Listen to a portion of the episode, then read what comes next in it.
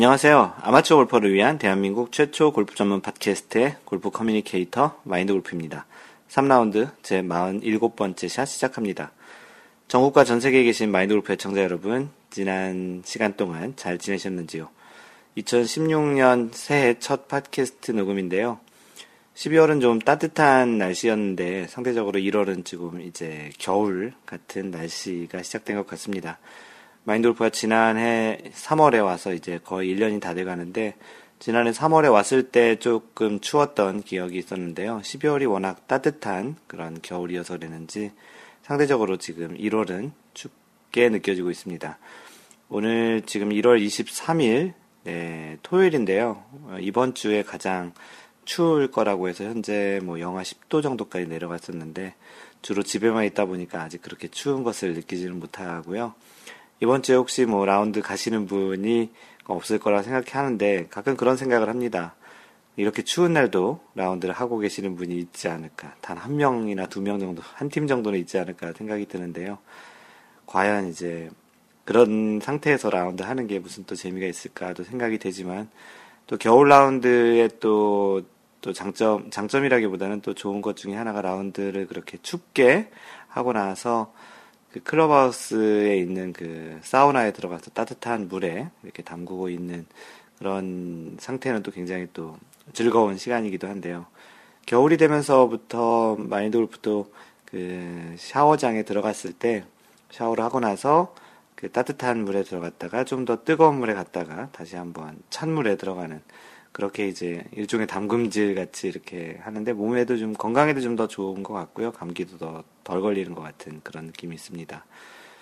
뭐 미국이나 해외에서 골프를 해보신 분들은 아시겠지만 그런 외국에서는 그런 탕 문화나 그런 사우나 문화가 잘 되어 있지 않습니다. 마인드부터 미국에 있는 동안에는 뭐 보스턴 백이라는 것도 없었고요. 그냥 골프 클럽 가지고 골프 옷 입고 갔다가 그대로 와서 집에서 샤워하고 그랬는데 한국은 이제 그런 또 이제 좋은 시설이 있다 보니까 또 굉장히 좋은 것 같습니다. 또 깨끗하게 씻고 옷을 이제 다 차려 입고서 이제 집에 가는 그런 느낌이 좋기도 한데요. 그런 것들이 다 어떻게 보면 비용에 포함이 되기 때문에 또 골프장 가격이 또, 또 비싸다는 그런 측면도 있는데 어떻게 보면 또 비싸다고 하기에는 좀 그렇고 왜냐하면 코스 관리도 그렇고 클럽하우스의 그런 이제 관리한 그런 비용 같은 걸 따져보면은 이 땅덩어리 적은 나라, 작은 나라에서 그만한 이제 비용을 받는 건 어떻게 보면 또 합리적인 것 같다는 생각이 들기도 합니다. 하지만 그래도 여전히 골프는 한국에서 좀 비싼 운동에 그 포함이 된다라는 그런 생각이 들기도 하는데요. 얘기가 좀 길게 진행되고 있습니다. 그, 그렇게 이제 추운 1월이기도 한데, 지난 지지난주에 1월 원래회를 마인드 골프 원래회를 진행을 했습니다.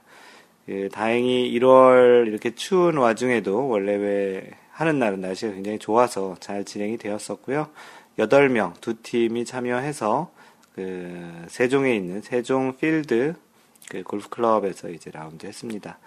자세한 내용은 원래 후기들이 올라와 있으니까 그걸 이따가 읽어드리도록 하겠고요. 어, 참고로 2월 원래회 공지를 드리도록 하겠습니다. 네, 2월 원래는 아직 예약을 잡진 않았는데 그 지난번과 지지난번부터 이제 골프 마법사님께서 원래회 그 예약을 이제 도움을 주고 계시는데요. 그 골프 마법사님이 올린 의견을 먼저 한번 그 읽어드리고 어떻게 진행되는지 알려드리겠습니다. 어, 2월 원래 관련 의견 듣고 싶습니다라고 글을 올려주셨고요. 골프 마법사님이 쓰신 글입니다. 지난 1월 월례회 때 다음번 월례회 장소를 블루 상, 블루원 상주에서 하자고 사전에 정했었는데 그 이유는 그, 그때 그 박남골퍼님하고 프라곰도님께서 경상권, 전라권에서 이렇게 오셔가지고 그 이제부터는 좀 가급적 월례를 그 충청권이나 좀 가운데 정도에서 하자고 진행을 해서 12월에는 상주에서 했었고 뉴 스프링빌 2라는 곳에 했었고 지난번에는 충청도에서 했었죠. 그래서 이제 그런 취지에서 그 우리나라 국토의 중간 정도에서 진행을 하자고 이제 지금 진행을 하고 있는데요. 그래서 이제 블루원 상주에서 2월에 하자라는 얘기를 1월 원래 끝나고 저녁 먹으면서 이야기를 했었습니다. 블루원 상주가 2월 10일까지 휴장이라서 2월 20일, 2월 원래 예정일이 2월 20일입니다. 예약 및 접수를 2월 11일이 되어야 받겠다고 하네요. 담당자 말로는 2월 11일에 접수해도 무리 없이 예약될 거라고는 하는데 제가 소심한 성격인지라 좀 불안해서요. 그래서 첫 번째 안으로 2월 11일까지 기다려 예약해보고 안 되면 20일에 예약 가능한 충청 경상권 골프장을 예약해서 간다가 두 번째 2안 미리 뉴 스프링빌 2 상주 지난번 월례 했던 곳입니다. 세팀 예약해놓고 2월 11일 상황을 보고 둘 중 한 군데로 결정한다. 단 단체 팀으로 예약하기 때문에 취소 시 욕먹을 수 있습니다. 2월 월례회 참석 의지가 있으신 분들께서 의견 주시면 새겨 듣겠습니다. 댓글 없으면 소심해서 서운해집니다. 서운해합니다. 가로 열고 소심한 사람 뒤끝이 만리장성인 거 아시죠? 가로 닫고. 그리고 마골님 월례회 공지 언제 올려주실 거예요? 미리 신청합니다. 2번 마이 마 골프 마법사. 항상 1번이 마인드 골프이기 때문에 2번으로 해, 해주셨고요. 월례 공지는 마인드 골프가 파, 그 카페에 이미 올렸고요. 2월 20일이고 아직 장소는 정해지지 않았지만 뉴 스프링빌 2로 진행을 하려고 합니다. 호도 아빠님도 좀 의견을 주셨는데요. 호도 아빠님이 저랑 성격이 비슷하네요. 2월 11일에 예약 가능하고 하다고 해도 만약 2월 날씨가 포근하고 좋으면 여러 골프 모임에서 부킹하려고 할 텐데 자리가 안 나면 블루원 상주에서 책임져 주지도 않을 테고 저도 마음이 불안하네요. 이럴 때는 불안한 마음을 준 블루원 담당자를 생각해 보자면 블루원은 나중에 가고 예약이 되는 뉴스프링빌 2로 바꾸는 것이 어떨까요? 굳이 불안하게 기다렸다가 블루원 예약하는 것도 그렇고 다른 곳에 예약했다가 바꾸는 것도 별로인 것 같아서요. 특히 예약자의 불편함이 있어서요. 그래서 그 예약하시는 분의 마음을 좀 읽어주는 그런 의견을 주셨고 골프 지인님께서도 저는 집안일로 참석이 안 돼서 몰아드릴 말씀은 없지만 마법사님 말씀에 동의합니다. 라고 해주셨습니다. 골프 지인님은 지난번 라운드에 마인돌프 같이 했는데 2월 20일에 가족 모임이 좀 있다라는 이야기를 해주셨는데 좀 아쉽게 됐고요. 3월 모임에 같이 하도록 하겠습니다. 일단은 마인드 골프 생각도 그 예약하시는 분이 자발적으로 어, 자발적이 아닐 수도 있겠네요. 그 이제 뭐 특별히 뭐 보수를 받고 하는 것도 아니고 본인이 이제 그냥 진행해 주시는 건데 예약하시는 분이 부담이 없는 방향으로 진행하는 것이 좋다고 생각을 합니다. 그래서 이 안으로 진행을 하자고 마인드 골프가 얘기 드려서 이번 그 2월 원래 공지는 2월 20일 토요일 날 진행을 하고요. 장소는 상주 뉴 스프링빌 2 지난번에 라운드 했던 곳이고요. 일단 세 팀을 예약할 예정입니다. 티타임은 11시경 근처에 세 팀을 할 거고요. 일단은 현재 참가 신청자는 방금 전에 한 골프 마법사 마인드 골프 두 명입니다. 그래서 혹시 그 지방에 계신 분들이더라도 상주니까 한 가운데 정도 되니까요. 그때 오셔가지고 참여를 해주시면 될 것 같고 2월은 좀 날씨가 훨씬 따뜻해질 것 같으니까 그때 원래회 때 좀 참여를 해서 마인드 골프와 같이 라운드를 하거나 같이 이렇게 얼굴을 뵙는 그런 자리가 됐으면 좋겠습니다. 네, 오랜만에 PGA 소식을 전해드리겠습니다. 그 하와이에서 지난주에 그 2016년 두 번째 대회인 소니 오픈이 열렸었는데요. 캐디 출신 아르헨티나 선수인 파비안 고베즈, 고메즈가 브렌튼 스네데커와의 연장전 끝에 우승을 했습니다. 어, 지난해 2015년 세인트 주드 클래식에서 첫 우승을 했던 그 파비안 고메즈인데요. 그 첫 우승 이후 두 번째 우승입니다.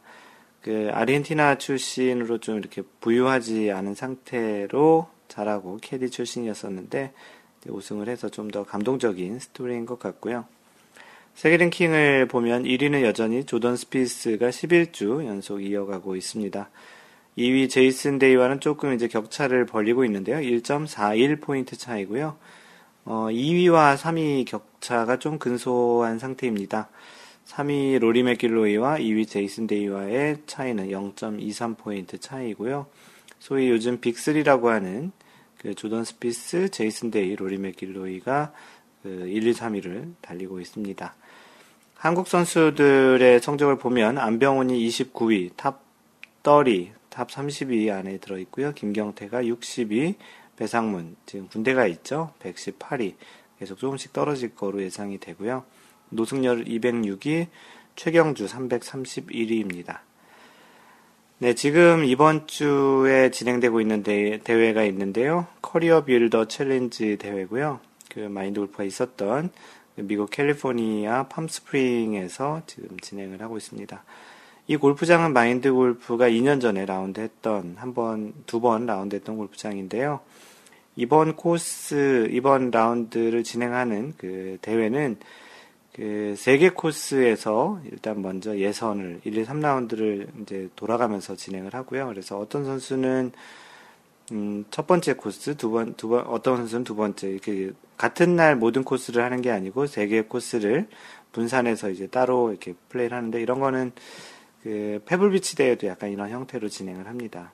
그래서 이번 대회는 프로암으로 3라운드, 1, 2, 3라운드를 진행을 먼저 하고요. 아마추어를 이렇게 돌아가면서 플레이를 하는데 어, TPC 스테디움 코스랑 니클러스 토너먼트 코스 그리고 LA La 라킨타죠 LA라고 읽었네요. 라킨타 컨트리 클럽 이 골프장 세 군데에서 1, 2, 3라운드를 진행을 하고 최종 라운드 70명이 진 그 70명 정도가 진행하는 그 스코어가 이제 타이가 되는 그 정도니까 대략 한 70명 정도가 파이널 라운드에 가는데 파이널 라운드는 TPC 스테디움 코스에서 진행을 합니다. 이 TPC 스테디움 코스가 마인드 골프가 플레이 해봤던 데고요. 니클라우스 코스도 마인드 골프가 쳐봤던 골프장입니다.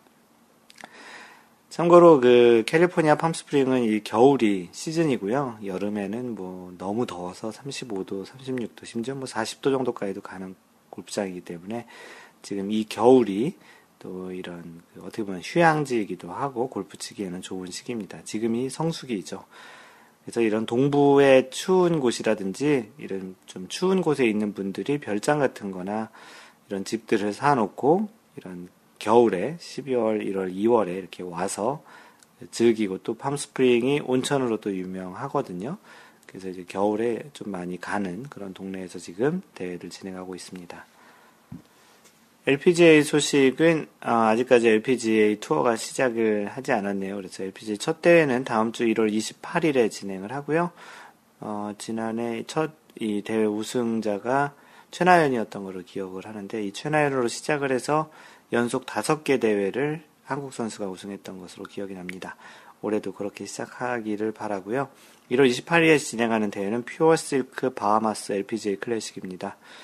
세계 랭킹 변화는 당연히 거의 없는 상태고요. 1위는 13주 연속 리디아고가 이어가고 있습니다. 이 박인비와의 차이는 0.30포인트고요. 10위권 내에는 모두 6명의 선수가 있는데요. 한국 선수가요. 박인비 2위, 유소연 5위, 김세영 7위, 양희영 8위, 전인지 9위, 김효주 10위. 7, 8, 9, 10, 4명 연속이네요. 어, 그래서 현재 6명 있고요. 방금 전에 얘기 드린 대로 다음 주에 퓨어실크 바하마스 LPGA 클래식 대회가 LPGA 어, 그 2016년 시즌의 개막을 알리는 대회로 시작을 합니다. 골프에 있었던 소식 중에 하나를 그 찾아서 소개해 주는 시간인데요. 이번에는 조선닷컴 스포츠에 올라온 그 팝콘 타임이라는 코너에 있는 글입니다. 석남준 기자님이 써주신 거고요.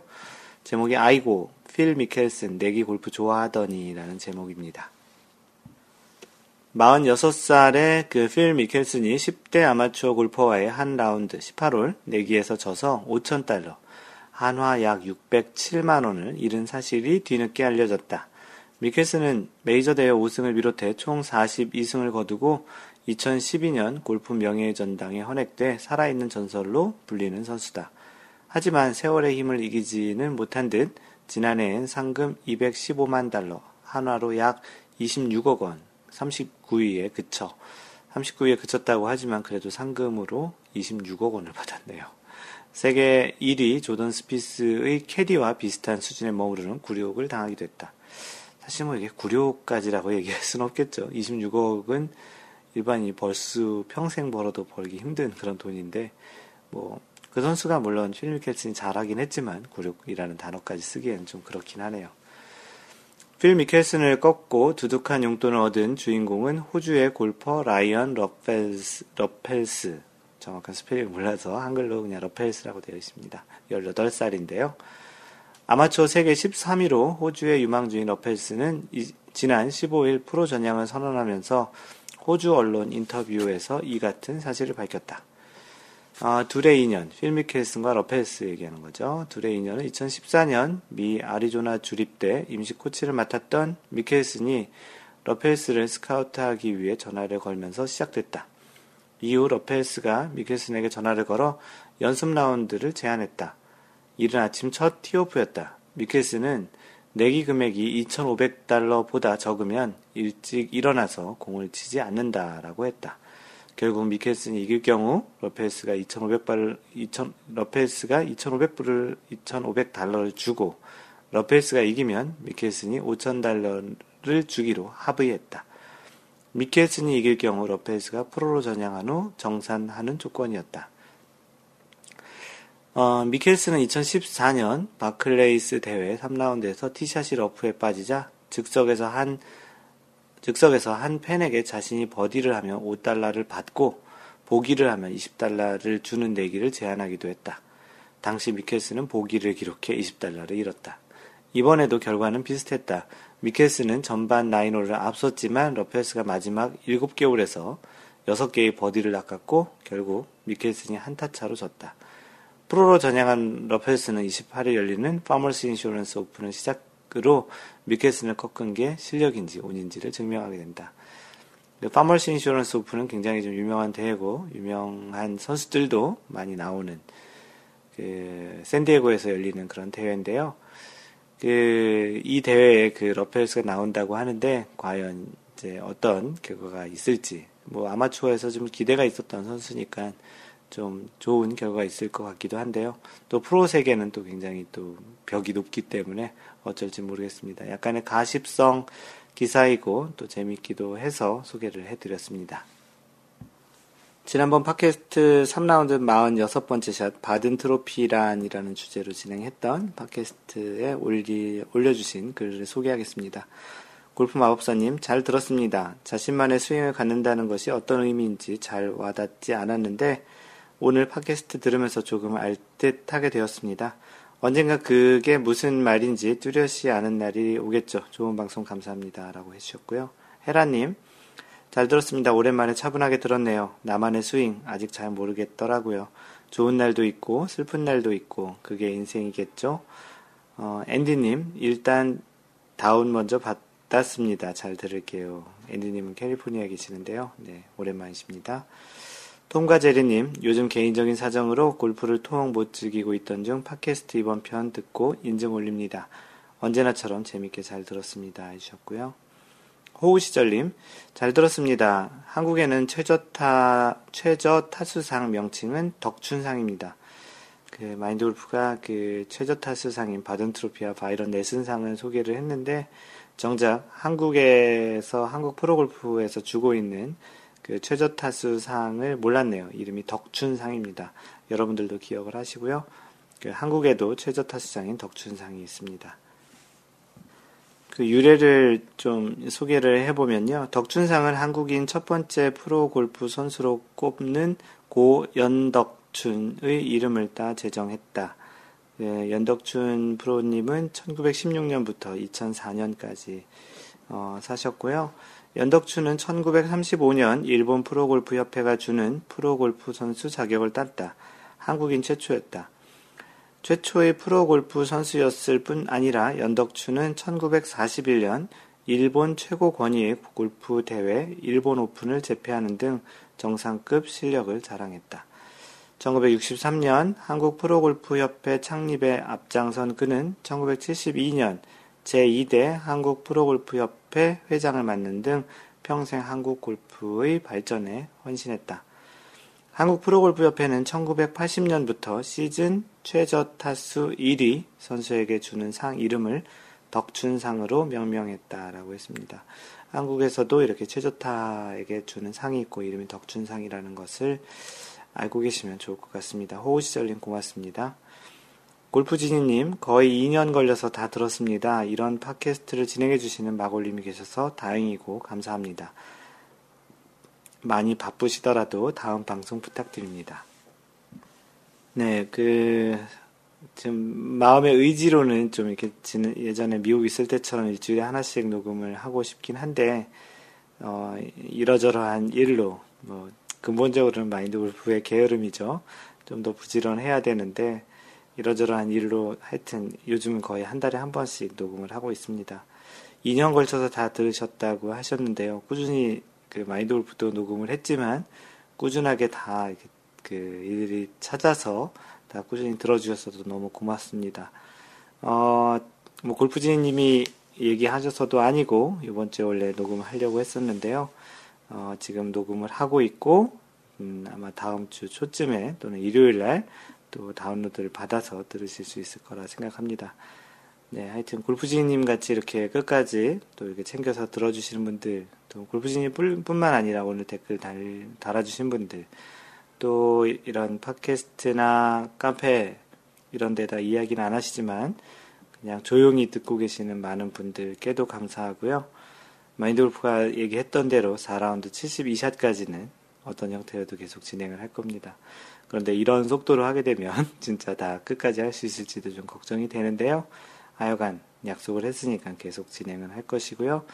어, 많은 호응을 해주시면 더 용기도 나고 더 이렇게 기운도 날 것 같습니다. 고맙습니다. 카페에 올리신 사연들 소개할 텐데요. 그 하나 아빠님 2015년 마지막 라운드 후기라고 올려주셨습니다. 하나씩 소개를 하면 벌써 15년이 며칠 안 남았네요. 지난해 올린 그런 사연인데요. 어, 21일 올해의 마지막 라운드를 나갔다가 18홀을 끝내지 못하고 돌아왔습니다. 동반자와 저 두 명 12시에 티업해서 4시 30분에 14홀을 마치게 되었습니다. 앞, 앞팀과 앞팀의 slow play로 어쩔 수 없이 포기하고 돌아왔습니다. 괜히 마음이 찜찜하더군요. 그러던 중 오늘 26일 다시 한 번 마지막 라운드를 나갔습니다. 저희 동네 티우아나 아, 이분께서는 지금 멕시코에 그 캘리포니아와 이게 접경에 있는 멕시코에 살고 계시는데요. 거기에 티우아나라는 도시가 있습니다. 어, 저희 동네 티우아나에서 약 20분 정도 남쪽에 위치한 리얼 델마라는 골프장에 다녀왔습니다. 한국의 골프장들처럼 up down이 좀 있으며 페어웨이가 좁은 코스입니다. 18홀 중, 여, 어, 18홀 중 6개 홀은 멀리나마 바다도 보입니다. 사진 올려주셨는데 멀리 바다가 보이는데요. 그렇게 멀지 않은 것 같아요. 전반 스코어 8번 홀까지 플러스 9을 기록하고 있었습니다. 동반자는 물론 저까지 오늘 라베 갱신할 절호의 찬스로 생각했었습니다. 그러나 많은 분들이 경험하셨겠지만 연속 4개 홀 플러스 5 플러스 3 플러스 3 플러스 3 총 14개, 4개월에서 14개 오버를 했네요. 기록하며 라베갱신은 16년, 2016년으로 연기되었습니다. 라운드 잘 마치고 라베 갱신할 뻔한 사연까지 이상 2015년 마지막 라운드 후기였습니다. 좀 아쉽게 됐고요. 2016년에 꼭 그 다시 라벨을 조만간 기록하지 않을까 싶습니다. 네, 골프 마법사님이 나의 골프 일기들이란 글을 올려주셨는데요. 그동안 그 어떤 형태로 골프를 즐기시고 또 기록을 남기시고 하는지 그런 것들을 사진하고 같이 올려주셨는데요. 소개를 하겠습니다. 올 한 해도 이제 겨우 3일만 남았네요. 올해의 마지막 라운드는 언제가 될까 했더니 지난 13일 일요일 라운드가 마지막이었고 총 39번의 라운드를 했어요. 한 번만 더 했더라면 40라운드 채울 수 있었는데요. 지난해에 올려주신 2015년 12월 28일에 올려주신 글입니다. 예, PC에서 카톡이 울리는 소리였고요. 깜짝 놀라셨죠? 어, 올해는 골프를 시작한 지 횟수로 4년째 되는 해였고 매년 새로움이 느껴지는 골프였지만 올해는 특히 더 만감이 교차하는 한 해였던 것 같습니다. 새로 다이어리를 만들면서 살펴보니 지난 세월 동안 저도 모르는 사이 매년 골프 노트를 작성해 왔었더라고요. 저도 정리하면서 깜짝 놀랐습니다. 본 사람들도 깜짝 놀랐습니다. 카페에 계신 분들도 야, 어떻게 이렇게 꼼꼼하게 다 쓰셨는지 하는 그런 이야기들이 많았는데요. 첫 해부터 매년 한 권씩 무언가를 열심히 정리한 흔적이 남아있네요. 어, 매년 그때 수준의 적당한 고민들과 학습들이 남아있고요. 지금 와서 되새겨보니 나름 부끄럽기도 하고 우습기도 하지만 그래도 대견스럽기도 하네요. 자화자찬입니다. 맞네요. 첫 번째, 첫 해에는 저, 첫 해에 적었던 골프 노트, 주로 하드웨어에 대한 고민들이 많았더라고요. 그 골프 장비에 대한 그런 이야기들이었던 것 같고요. 두 번째 노트는 이론에 관심이 많았었네요. 여러 가지 책도 많이 읽었고요. 라고 그 스크린샷을 올려주셨어요. 세 번째 노트는 라운드 분석도 할 줄 알게 되었네요. 게다가 독창적 이론도 창시하려고 했었고요. 어, 이제 내년에 노트를 새로 만들었습니다. 그리고 첫 번째 일정은 1, 월 월례고요. 1월 월례 벌써 다녀왔죠. 벌써 내년에 골프 무엇으로 이 노트를 채우게 될지 기대됩니다. 네, 참 꼼꼼하시고요. 성격 참 꼼꼼하신 것 같습니다. 다들 새해 복 많이 받으시고 내년 한 해도 마인드 골프 하세요. 그러고 보니 마인드 골프가 새해 복 많이 받으라는 아직 인사를 하지 않았는데요. 네, 마인드 골프 카페 회원 여러분, 전국에 계시는 팟캐스트 애청자 여러분, 새해 복 많이 받으세요. 2016년 시작하면서 마인드 골프가 올렸던 글 중에 2016년 골프 목표는 이라는 그런 주제 글이 있었습니다. 어, 연초가 되면 다양한 목표들을 만들기도 하고요. 골프 하시는 분들은 또 골프 목표가 있으실 텐데 어떤 목표로 2016년을 보내실지 한번 그 댓글로 글을 남겨놓고 또 나중에 1년 후에 이 게시판을 보면 얼마나 달성했는지도 한번 리뷰를 하는 것도 재밌을 것 같습니다.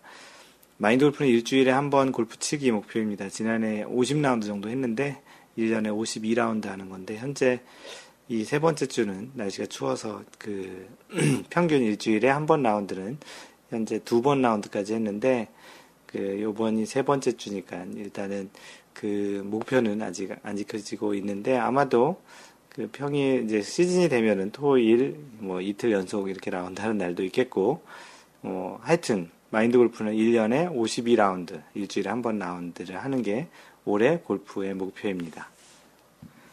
여러분들이 올리신 다양한 목표가 있는데 한번 읽어 드릴 테니까 혹시 이 목표들을 들으시면서 자신의 목표도 한번 참고로 만들어 보시거나 생각해 보시는 것도 좋겠습니다. 오랑주님, 조심히 다이어리 한 구석에 남몰래 적어 놓을까 했었는데 떠들고 나서 필히 실천하겠습니다.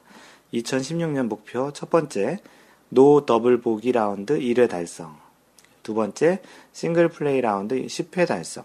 또는 USGA 핸디캡 플러스 8 도달. 현재는 플러스 10이라고 하네요. 그 기본적으로 이제 single digit 핸디캡을 칠 수 있는 분이신 것 같고요. 근데 이제 더블 보기 라운드가 없는 그런 라운드를 해보시고 싶다라는 그런 내용입니다. 어, 목표 달성을 위한 최소 행동 수칙이라고 했는데 첫 번째, daily, 매일 10분 빈스윙, 10분 퍼팅 연습. 두 번째, driving range 주 3회 이상. 세 번째, 필드 라운드 월 3회 이상. 어, 네 번째, 어, one point 레슨 월 2회 스윙 점검. 다섯 번째, 하체 훈련, 스쿼트, 스쿼트죠. 스쿼트랑 그 등산 이렇게 써주셨고요. 오랑주님의 목표와 달성을 위한 행동 수칙이라고 아주 디테일하게 적어주셨습니다. 골프 마법사님, 내년도 목표, 첫 번째, no triple 게임 해보기, 두 번째, 사이클링 파 기록해보기, 월례에서 언더 100 기록해보기. 현재 마인드 골프 월례에 징크스가 있으셔서 마인드 골프 원래에선 100타를 한 번도 못 계셨는데, 그 또한 골프 마법사님의 목표 중에 하나가 네요. 호두 아빠님은, 어, 저의 내년 목표는 첫 번째, 한 해 동안 빠짐없이 라운드 기록을 정확하게 하기. 라운드 기록해보는 게 또 목표시네요. 두 번째는 평균 타수 90타 초반으로 진입하기. 네, 한번 꼭 도전을 해서 될 길을 기대해 봅니다. 어, 그리고 헤라님, 저의 내년 목표는 첫 번째 마인드 골프 원래에 빠지지 않기, 개근상. 네, 마인드 골프가 그 마인드 골프 그 원래를 지난해 한 번도 빠지지 않았던 그 골프 마법사님의 마법사님에게 개근상 주기로 그 카페 그 원래 그 원래에서 얘기를 했는데 지난번 준비를 못했는데요. 개근상 조만간 드리도록 하겠습니다. 그리고 헤라님은 또 이제 목표 중에 하나가 원래 한 번도 빠지지 않긴데 한번 지켜보겠습니다. 두 번째 한 해 평균 90타 유지하기. 평균 90타는 뭐 가능하실 것 같긴 한데 세 번째 운동으로 근력 키우기. 이 정도면 될까요? 근력도 뭐 충분하실 것 같은데. 나라라님은 퍼터 이글, 네. 그리고 똑바로 횡님은 카페 회원님, 마인드골프님 새해 복 많이 받으시라고 인사해 주시면서 첫 번째 목표 드라이버 평균 200m 이상, 두 번째 라운드 연 6회 이상, 세 번째 카페 라베 달성하기, 필드 라베가 현재 24개라고 플러스 24, 26타라고 하는데 그래도 스크린 라베는 two under인데 이거 이제 갱신하는 게 목표라고 합니다. 그리고 주신님 주신님의 목표와 글들은 굉장히 디테일한데요. 이 내용도 좀 디테일합니다. 어, 미국도 조금 전 새해가 밝았습니다. 새해 복 많이 받으시고 저도 얼마 전 침대에 누워 끄적끄적 적어본 곳을 적어본 것을 더욱 스스로의 분발을 바라는 마음에서 올려봅니다. 1. golf life 관련해서는 첫 번째 연습장 연습 늘리기, 두 번째 가족 및 친구들과 골프 리조트 여행, 세 번째 고민은 연습장에서 필드에서 확신을 가진 샷만을, 네 번째 지속적인 이론, 룰, 골프를 받아들이는 자세 공부, 다섯 번째 집안의 퍼팅, 칩샷 연습 그린 설치, 여섯 번째 마인드 골프 월례 참석, 한국에 오신다고 하셨는데 그때 꼭 자유CC에서 해주시길 원한다고 하셨는데 마인드골프 월례 오시면 자유CC에서 라운드 한번 하시죠. 마인드골프가 지난해 5언더파 치고 페어웨이 히트율, 그린 적중률 100% 라운드 했던 좋은 골프장이기도 합니다. 네, 두 번째 그 골프 성적 및 수치 관련한 목표는 첫 번째 USGA 핸디캡 인덱스 5.5 이하 현재 핸디캡이 8.4인가 보네요. 두 번째 USGA 각종 대회 참가 및 그로스 네트 챔피언 도전. 그리고 세 번째 PGA apprentice PAT 도전 및 통과. PGA에서 진행하는 그런 인증 같은 건데요. PAT라는 게 Playing Ability Test라고 실기 시험 그걸 통과하는 걸 얘기하는 겁니다. 그 USGTF PAT는 78타로 합격했고 2015년 4월에 합격을 하셨습니다. 그리고 네 번째 USGTF 마스터 자격 레벨 4 취득을 하시겠다고 하는데 현재 레벨 3고요. 어, 다섯 번째 GIR 평균 56%로 그 목표로 삼으셨고요. 18개 중에 10개 정도네요. 그리고 여섯 번째 홀당 평균 퍼팅 수 1.74개. 그 현재 140라운드 결과 1.79개라고 하는데 그걸 1.74개로 줄이겠다고 하십니다. 어, 31.3 홀, 그, 라운드당 31.3을 목표로 하시고 계시고 있는데요. 그러고 보니까 마인드 골프의 평균 퍼팅 수가 29개, 30개, 그 정도 되는 것 같네요. 톰과 제리님의 목표는 저는 작년에 골프를 거의 못 쳐서 올해에는 연습을 많이 하고 싶네요. 마골 카페 이벤트에도 참석하고 싶습니다. 네. 원래에서 한번 배웠으면 좋겠네요. 호우시절님, 상반기에 골프장 근처도 못 갈 듯 해서 올해 목표는 연습 안 하고 잘 치기. 골프 지인님 목표는 매일 연습장 가고 일주일에 한 번 이상 파3 나인홀 라운드입니다. 스코어는 덤으로 생각하기로 했습니다. 네. 골프 지인님도 저번에 그 원래에서 만나서 이야기하다 보니까 골프를 바라보는 그런 그 시각과 그렇게 성숙하는 부분이 많이들 점점점 성숙해가고 있다라는 그런 그 느낌을 많이 받았습니다. 오늘 이 이야기 스코어는 덤으로 생각하기로 했습니다. 참 그런 부분들을 많이 포함하고 있는 것 같은데요. 마인돌프 원래에서 좀 자주 배웠으면 좋겠습니다. 이렇게 올리신 목표는 올해 2016년 연말에 한번 다시 공유를 해서 얼만큼들 달성을 하셨는지 한번 비교를 해보도록 하겠습니다. 네, 그 알래스카에 살고 계신 주신님께서 추억의 골프백이라는 글과 또 그림 올려주셨습니다. 그 자신이 골프를 치면서 변경 그 변화되어 왔던 그 골프백 사진과 이야기를 올려주셨는데요. 어, 2012년 7월 8일 어, 15년 만에 필드를 나가본 뒤 골프에 순간 확 꽂혀서 이튿날 혼자 초라한 가방이 초라한지도 모르는 촌놈처럼 신나게 처음으로 필드에 나갔습니다. 1년 뒤 체임스, 아, Chambers Bay서라는 그 유명한 골프장, 여기가 유, US 오픈 했던 그 골프장 아닌가 싶기도 한데요. 그 골프장에서 찍었던 또 약간 변, 변형된, 약간 바뀐 골프백 사진을 올려주셨고, 어, 2015년 10월 4일에 찍은 알래스카에서 찍은 또 골프백 사진을 올려주셨습니다. 컴퓨터 파일들을 정리하다가 예전 골프장에서 찍었던 사진을 발견했습니다. 2012년 7월이면 불과 만 3년 반 뿐이 되지 않았는데도 짧으면 짧지만 제 골프 인생에서 대부분이었던 시간이었기에 그 첫 단추처럼 느껴진 사진에 감회가 남달랐습니다. 혼자 처음 가본 라운드.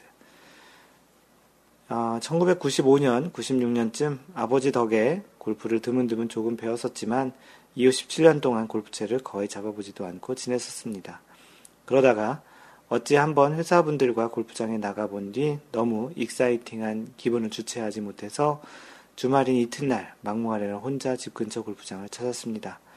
당시 회사 사장님이 주신 너덜너덜 다 찢겨져 가는 파란색 오지오 골프백에 예전 아버지께서 물려주셨던 94년형 캐러웨이 빅버사 드라이버를 꼽고 메이저리그 베이스볼 야구의 모자를 눌러쓴 채 따지고 보면 가진 건 열정뿐. 지금 생각해보면 매우 후질근한 차림으로 필드를 찾았던 그 순간이 사진을 보니 지금도 선명하게 기억이 되살아갑니다. 장비도 장비이지만 골프 실력은 말할 것도 없었습니다. 그래도 현재와 가장 다른 점이라면 골프를 바라보는 자세였던 것 같습니다. 골프가 공이 한두 번 빨래줄처럼 잘 맞으면 기분도 좋고 골프가 어렵다는 얘기도 많이 들었어도 골프란 게 끝까지 어, 답이 없을 수도 있고 한편으로 보면 상상도 못할 고난의 가시밭길일 줄은 꿈에도 몰랐었습니다. 왜냐하면 당시 전날에 상사분들이 잘 잡아주시며 108타를 쳐서 기분이 좋았었는데 혼자 나간 그날엔 파3에서 웬 버디도 잡고 30야드 벙커 치핀도 기록했으니 말이죠. 제가 스스로 오케이와 멀리건을 몇 개씩 주며 92타를 쳤고 이미 골프가 내 손이 잡힐 듯, 내 손에, 내 손에 잡힐 듯 아른아른 거린다는 심정에 기뻐서 가슴이 뛰었던 당시였습니다. 그 뒤로 애지가 나면 100타를 넘지 않을 골프를 갖추기까지 100라운드는 좋게 보냈고 또 어지간하면 90라운드를 넘기지 않을 골프를 하려고 200라운드를 더 했습니다. 기억에 10개월쯤 지나 50번째 라운드 즈음 실제 스코어로 85타 라벨을 쳤는데 생각해보면 감격스러운 그 점수도 눈에 보이는 실상이 아닌 허상에 더 가까웠다고 생각이 듭니다. 배워나가는 초보에게 잘 치긴 어려워도 망가지는 건 한순간이란 걸 뼛속까지 인지하기까지도 몇 차례 봉변을 당하는 것 가지고, 가지고는 알랑한 자존심은 남아, 남아 있어서 순수히, 순순히 인정하려 들지 않았으니까요.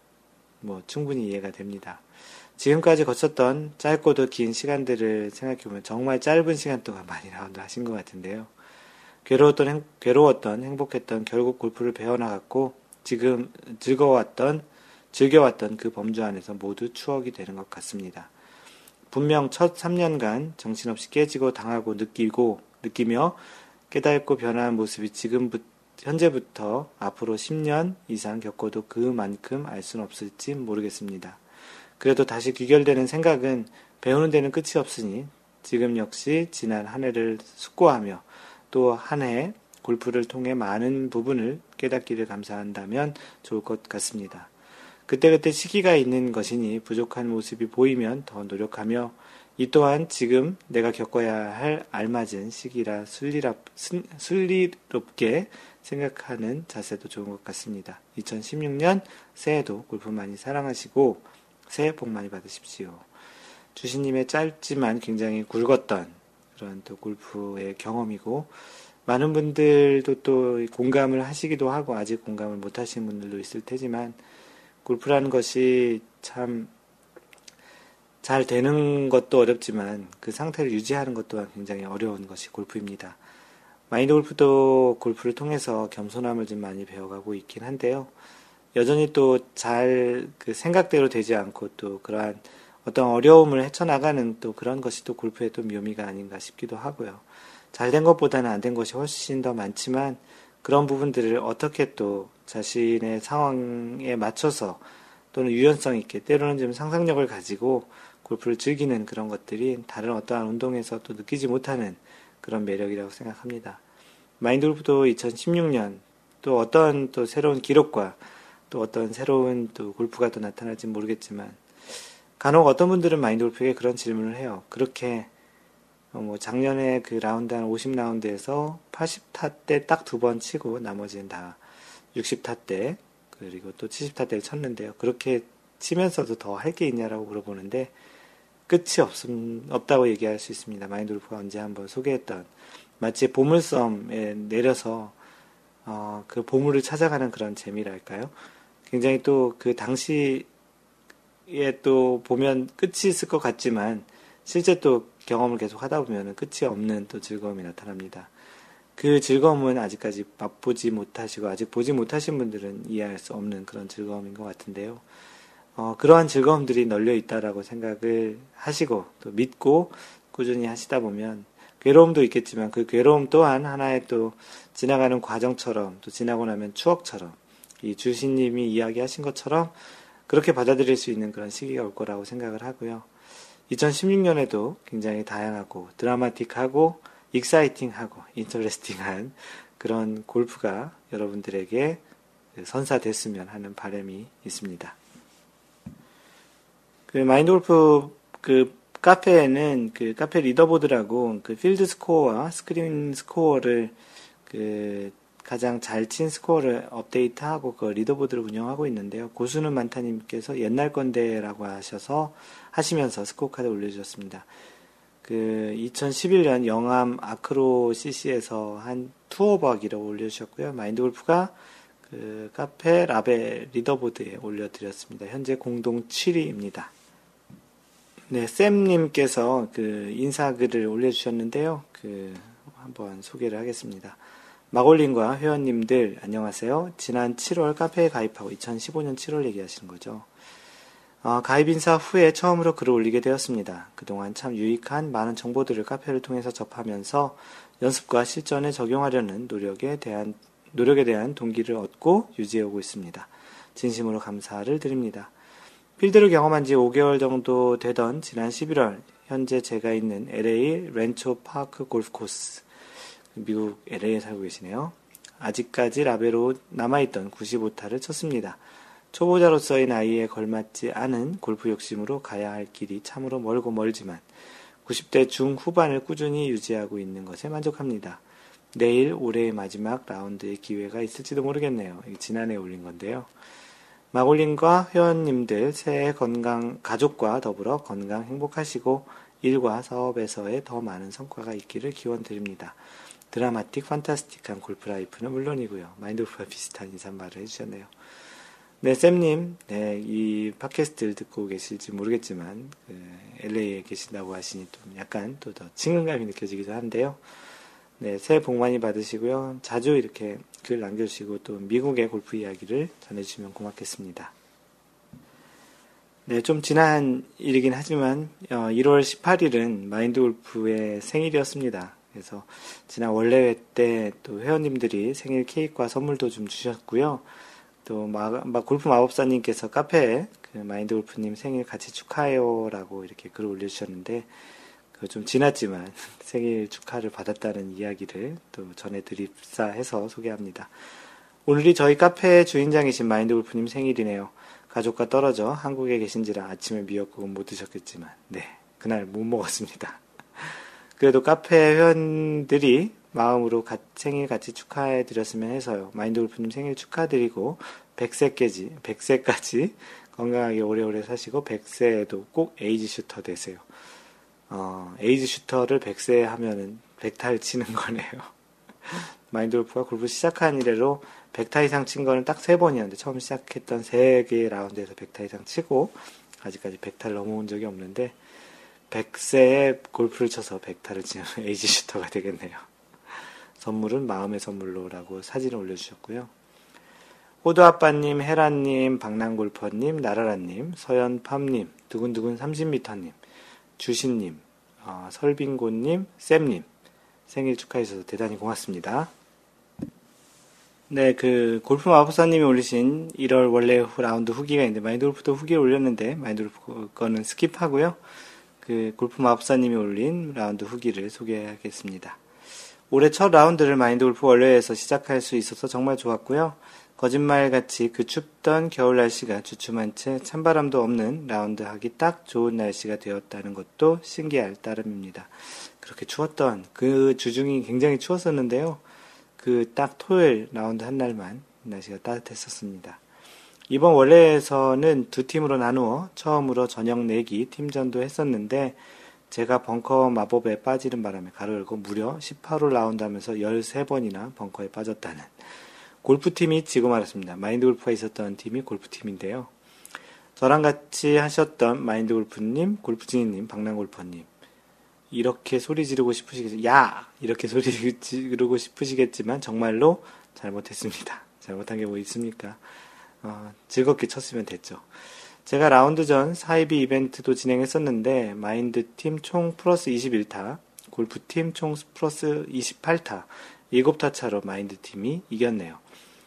어, 이긴 팀에 계셨던 분은 서현팜님, 헤란님, 어, 프라곰돌이님, 호두아빠님 이렇게 이제 그 팀이 이겼습니다.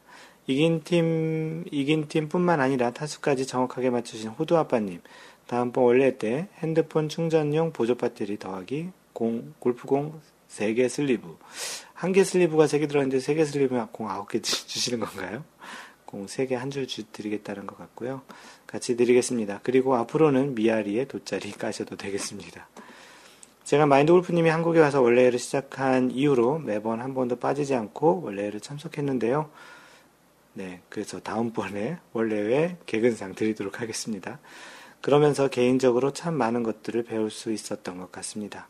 물론 제 스코어가 처음에 비해서 많이 좋아진 것은 아니지만 골프를 바라보는 마음과 생각 그리고 라운드에 임하는 자세 등은 정말로 많이 변했다고 스스로 느끼고 있어요. 이제는 마인드 골프님이 항상 하시는 Just Play 마인드 골프라는 말이 무슨 뜻인지도 알게 되는 것 같습니다. 이번, 특히 이번 월례가 끝난 후 함께 라운드 하셨던 모든 분들에게 저의 스코어에 진심으로 마음 담아 염려와 걱정을 해주셔서 정말 무한한 사랑을 느낄 수 있었습니다. 앞으로 정말 잘할게요. 한번한 번의 월례가 쌓일수록 그만큼 행복한 골프를 바라볼 수 있는 제 자신이 되어가는 것 같아서 정말 행복했습니다. 그리고 이번 원래에는 헤라님의 싱글패 수여식, 네. 지난번 12월에 싱글을 하셔서 마인드 골프와 같이 라운드를 했던 서연팜님 그리고 프라곰도리님이 같이 싱글패를 제작해서 전달했는데요. 굉장히 아담하고 이쁜 그런 싱글패였습니다. 헤라님 정말 부러워요. 게다가 마인드 골프 원래에서 싱글하신 것 더 부럽습니다. 마인드 골프 그 월례에서 이제 각종 기록을 하면 같은 형태의 그런 트로피를 만들어 드리도록 할 예정이고요. 어, 마인드 골프님의 생일 파티, 헤라님이 멋진 케이크 준비해 주셨는데 찍사가 시원찮아 이렇게 흔들린 사진밖에 없네요. 그리고 골프지니님과 기타 등등의 푸짐한 나눔 상품들이 그득한 월례였습니다. 마인드 골프가 그 디보 쓰리기와 그 골프 볼마커를 준비했었고 또 골프 마법사님이 라이너도 준비하셨고 골프지님께서는 무려 그 차량용 블랙박스를 3개씩이나 준비해 주셔서 나눠 주셨습니다. 또 저녁 식사 자리로만은 아쉬워 2차로 커피로 한 잔 더 뒤풀이까지 갔고 그동안 궁금했던 것 풀고 싶었던 이야기 보따리, 보따리들을 한가득 풀어내는 즐거운 시간이 되었습니다. 처음 원래 참석이시라 머쓱게 하시던 박랑골퍼님도 끝까지 자리해 주셔서 정말 감사했고요. 먼 길마다 안고 와주신 프라곰돌이님도 정말 반가웠습니다. 그리고 저 때문에 팀이 패배했는데도 저녁 밥감 시원하게 쏴주신 골프진님. 골프진님이 저녁을 대신 내주셨는데요. 대단히 고맙고요. 사랑합니다. 정말 행복한 올해였고요. 그리고 올해 첫 라운드를 하면서 생긴 근거 없는 자신감. 올해에는 마인드 골프 원래에서 깨백을 할 수 있을 것 같아요. 깨백해도 트로피 주나요? 어, 자체 제작하시기 바랍니다. 네, 깨백한 거를 트로피 만들면 좀 그렇잖아요. 어, 그래서 이런저런 또 이렇게 글들을 이제 남겨주셨는데 그 중에 이제 박랑골퍼님께서는 그 처음 나오셨는데 다른 분들에게 좀 이야기하시고 싶으셨던 것 중에 혹시 박랑골퍼님처럼 처음 나오는 것에 좀 이렇게 그 걱정이 되시는 분들은 절대 걱정하지 말고 나오라고 이렇게 박랑골퍼님이 직접 얘기해 주셨습니다. 그만큼 그 월례 분위기가 굉장히 따뜻하고요. 재밌고 굉장히 즐겁습니다. 그 박랑골프님도 얘기하셨는데 마인드 골프가 이렇게 팟캐스트 녹음하는 이런 목소리와 그 실제 보는 것과 다르다고 하는데 그건 뭐 모든 분들 마인드 골프 직접 만나신 분들은 대부분 하는 소리고요. 이 팟캐스트는 아무래도 혼자 녹음하다 보니까 그렇게 up돼서 이렇게 얘기 안 하는데 이렇게 팟캐스트 녹음하는 것은 마인드 골프의 평상시 모습은 아니라는 것을 다시 한번 얘기 드리고요. 뭐 하여튼 박랑 골퍼님도 멀리 오셔서 또 다음번 또 원래 또 뵙기를 희망합니다. 네, 골프지님께서 세종 골프 클럽 이글 했다고 하셨는데 저희 그 원래 했던 골프장이 그 세종 골프 클럽이었는데 그 거기서 또 스크린을 치셨나 보니까 다녀오셔서 이런 원래 다녀왔던 세종 GC 골프 클럽을 어제 저녁 스크린에서 다시 한번 라운드 했습니다. 운전을 하면 한 번 갔던 곳은 잘 찾아가는데 라운드한 코스에 대해서는 잘 기억을 못해서 코스도 기억할 겸해서 세종 골프 클럽 에서 골프 클럽을 가자고 했습니다. 동반자인 친구는 비거리가 좀 있어서 챔피언 티에서 쳤습니다. 역시 거리가 조금 더 길어서 전반 플러스 13으로 골프마법사가 벙커에 들어간 숫자만큼 오버를 기록하다가 후반에는 이븐으로 총 스코어 플러스 13으로 마무리했습니다. 후반도 잘 친 것은 아니었는데 행복 코스 2번과 2번 홀 파5에서 처음으로 이글이라는 것을 해봤습니다. 105m 정도 남아서 피칭으로 공만 맞추자고 쳤는데 그린에 한번 튀더니 바로 컵으로 쏙 들어갔습니다. 참 어이가 없어서. 어, 올해에는 필드에서도 이글을 한번 했으면 하는 바램과 모두 이글 하시라고 동영상도 잘한서 올립니다. 예, 골프존에서 그 동영상이 올라온 걸 같이 해주셨고요. 올려주셨고요.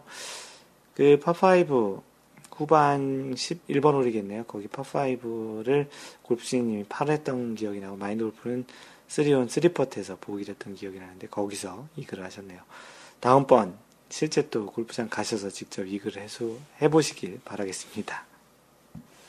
골프 이거 정말 궁금하다에 아이쟁님이 올려주신 질문이시고요. 골프 클럽 헤드에 색칠하기가 있는데 골프 클럽을 사용하다 보면 특히 하이브리드 우드 드라이버를 사용하다 보면 밑면은 당연하고 여기저기 칠이 벗겨지게 되는데요.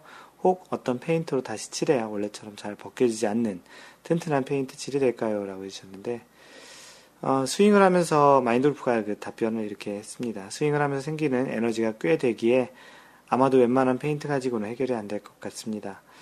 그 아이언에 있는 숫자에 칠해져 있는 페인트는 정확한 이름 모르겠지만 그 장난감 중에 그런 프라모델 같은 거 있잖아요. 건담이라든지 그런 프라모, 프라모델 칠하는 페인트 같은 재질로 칠하면 오래 가는 것 같습니다.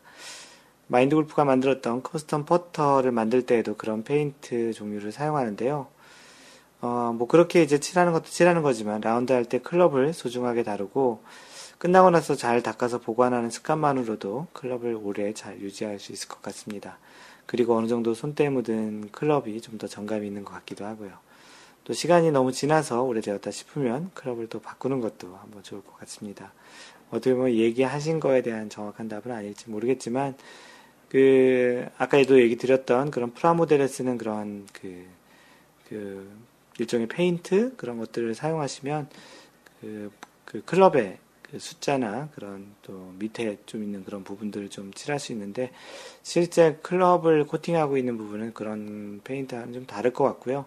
그 그냥 이제 페인트만 칠한다고 해결되는 것이 아니고 열 처리도 하고 코팅도 해야 되기 때문에 일단은 뭐 좀 깔끔하게 잘 쓰고 잘 보관하는 그런 습관이 좀 더 좋지 않을까 하는 생각이 듭니다. 네, 아이쟁님이 골프 토크에 올린 그 삼성 기어 S2로 골프워치 앱 사용한 후기를 올려주셨는데 혹시 도움이 될 분들도 있을지도 몰라서 올려드립니다. 안녕하세요, 마인드 골프 카페 회원님. 삼성에서 일곱 번째 만든 스마트워치 삼성 기어 S2 밴드 가로 열고 3G 버전을 아십니까?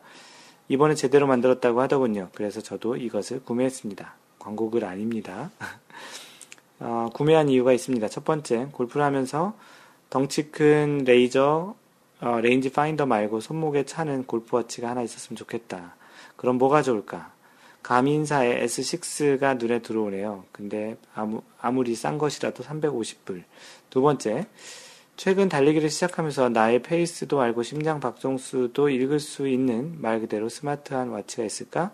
애플워치도 있지만 GPS가 없으니 좀 가민에서 나오는 어, 비보 액티브는 심장 박동을 읽을 수 없어 디자인도 좀 그렇고. 검색 중에 우연히 삼성 기어 S2를 사용하면 골프 나비라는 앱을 통해서 골프워치 역할도 할 수 있어 그것도 공짜로. 그래 이거 좋다.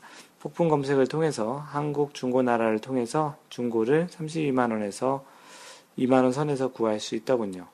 한국에 있는 후배에게 요청을 해봤지만 자기 물건 아니라서 그런지 쉽게 구매는 안 되더라고요.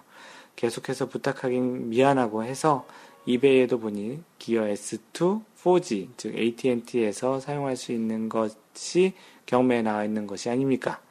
300불을 내고 구매를 하고 공짜라는 골프 앱 골프 나비를 앱을 다운로드 받으려고 보니 어 이건 29불 99 리뷰도 독판이네. 개판이란 얘기죠. 이렇게 불안한 앱을 돈 주고 살 수도 없고 공짜라고 나와 있는데 개발사 연락이나 해보자. 개발사 답변 왈. 해외에서 판매되는 기어 S2는 유료나네, 유료라고 하네요. 그럼 어쩌지? 그러다 보니 10일 동안 쓸 수 있는 trial 버전이 있군. 이걸 써보고 쓸만하면 그래 구매하자. 결론부터 말하자면 10점 만점에 5점이라고 하네요. 어, 이유가 첫 번째, 거리는 잘 안 맞고 거리 업데이트는 거의 5초에서 10초 걸립니다. 이러면 플레이 시간이 좀 늦어지기도 하고 그 플레이 페이스도 좀 잃어버릴 수 있을 것 같기도 하고 두 번째, 어, 18홀 라운드 끝나기도 전에 배터리가 거의 소모, 가로 열고 100% 시작하면 18홀 라운드는 끝낼 수 있을 듯. 그 100% 만땅으로 충전하면 될 것 같다고 하는데 배터리가 좀 부족한 것 같네요.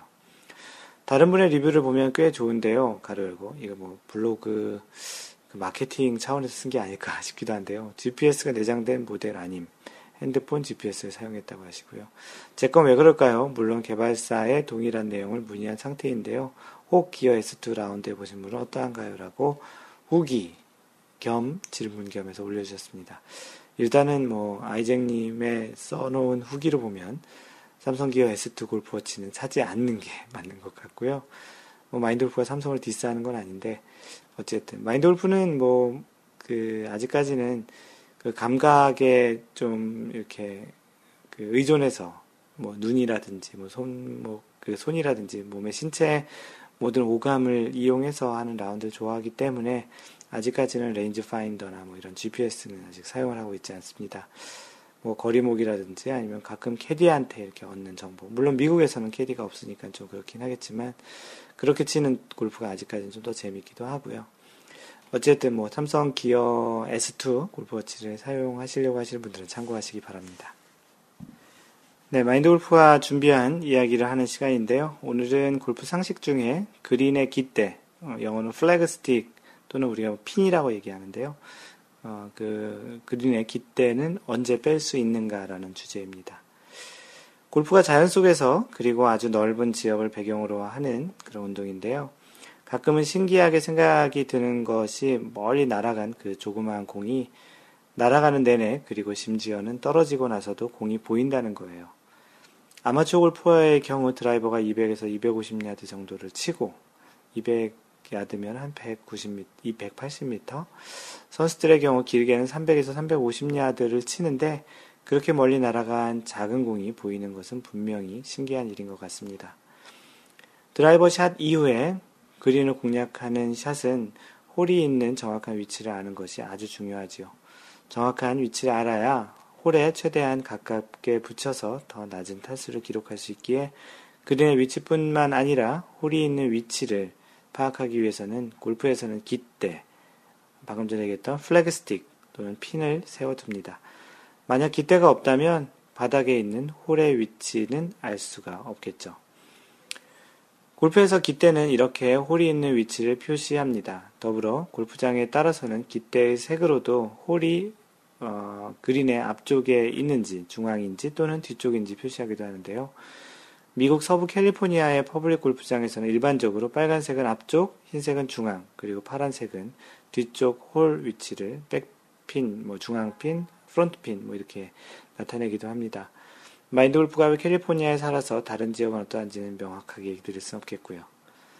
그린을 향해 친 샷은 그린이나 그린 주변에 공이 있게 되는데요. 이때 깃대를 언제 빼고 언제 빼지 말아야 하는지에 대해서 명확히 모르시는 분들이 많이 있는 것 같습니다. 어떤 분들은 무조건 빼야 한다, 아니다, 선택적으로 할 수 있다, 또는 무조건 빼면 안 된다 등의 다양한 의견을 내놓기도 합니다. 동반자 중에서 누구 하나 명확하게 알고 있지 않는다면 조금은 논쟁의 소지가 될 수 있는 부분이기도 하고요. 먼저 깃대를 제거할 수 있는 상황에 대해서 그 골프룰에 정의되어 있는 내용을 알려드리면 제17조 깃대가 있습니다.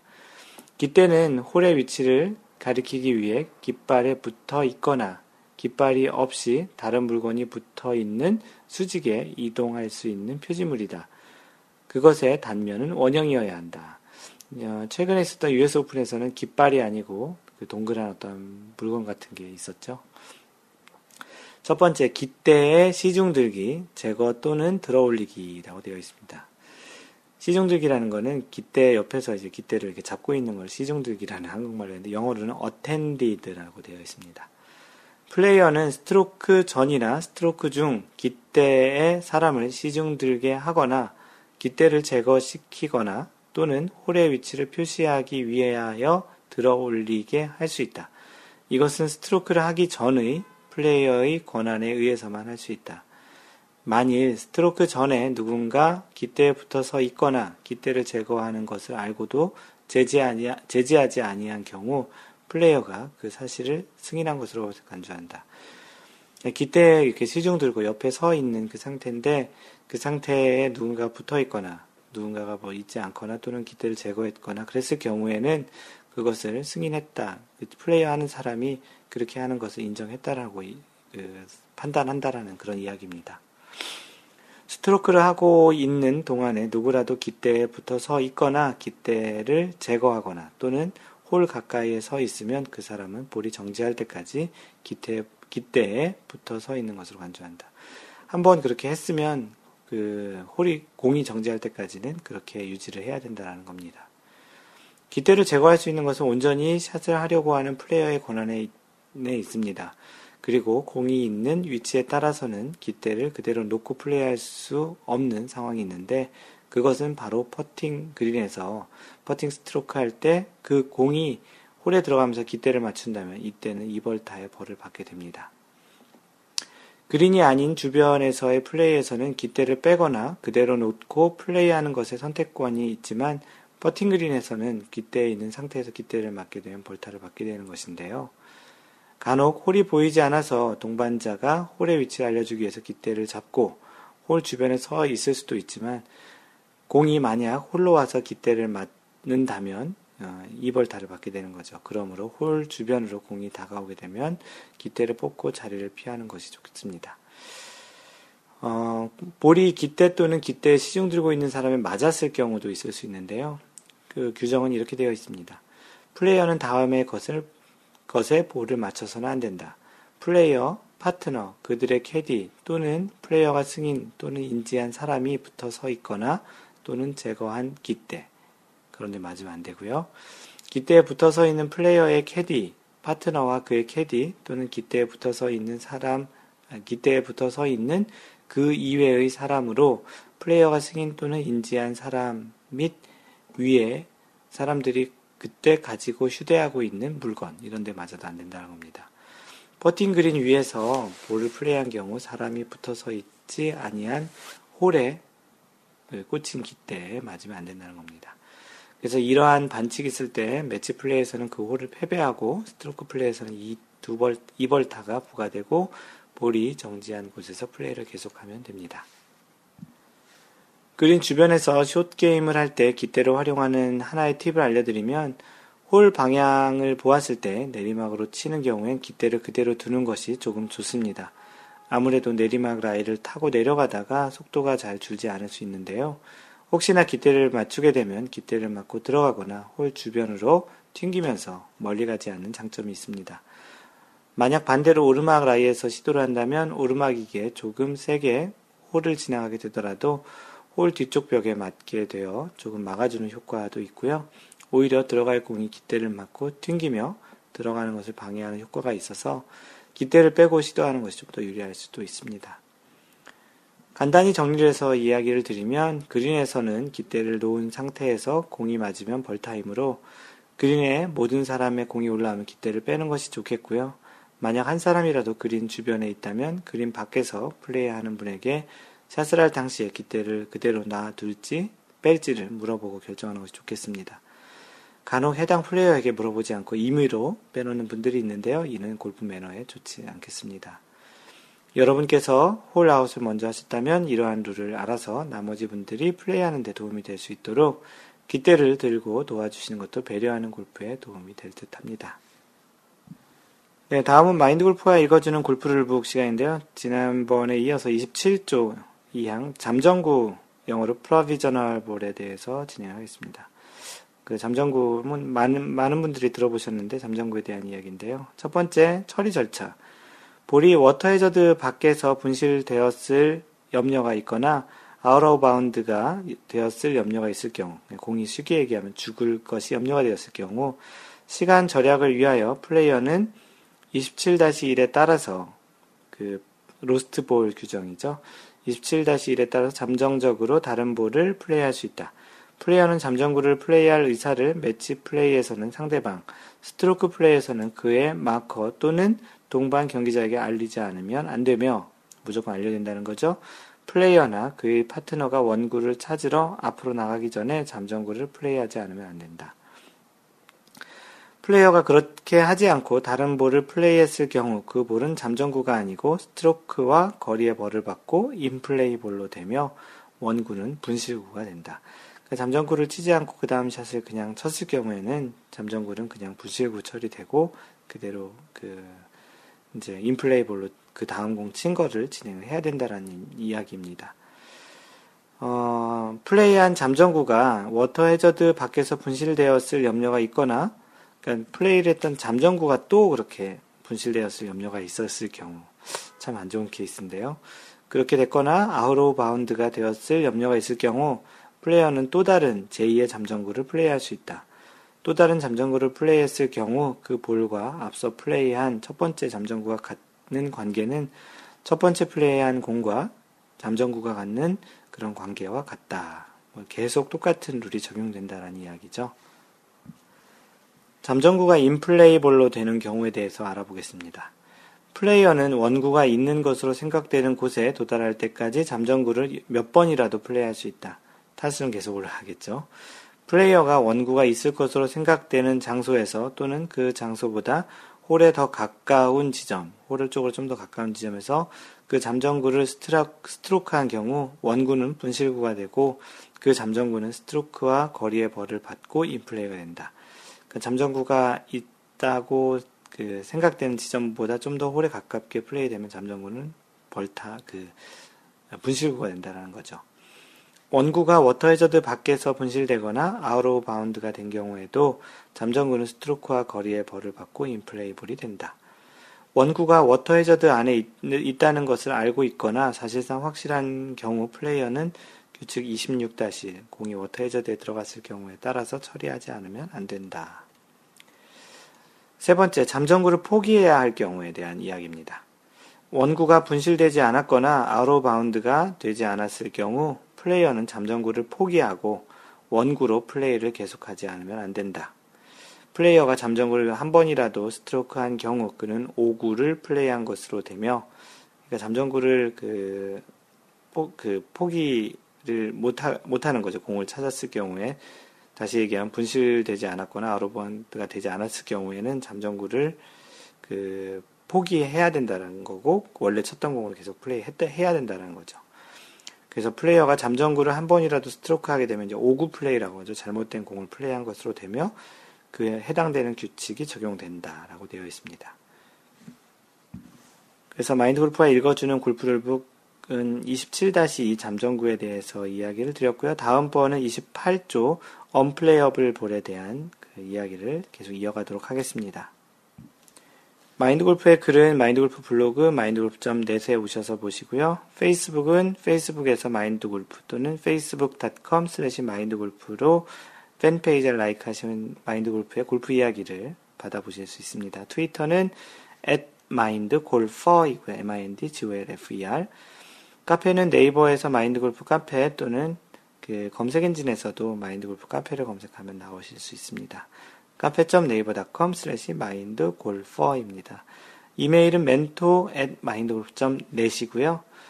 그 마인드 골프가 운영하는 유튜브 그 마인드 골프라고 유튜브에서 검색하시거나 유튜브.com 슬래시 마인드 골퍼입니다.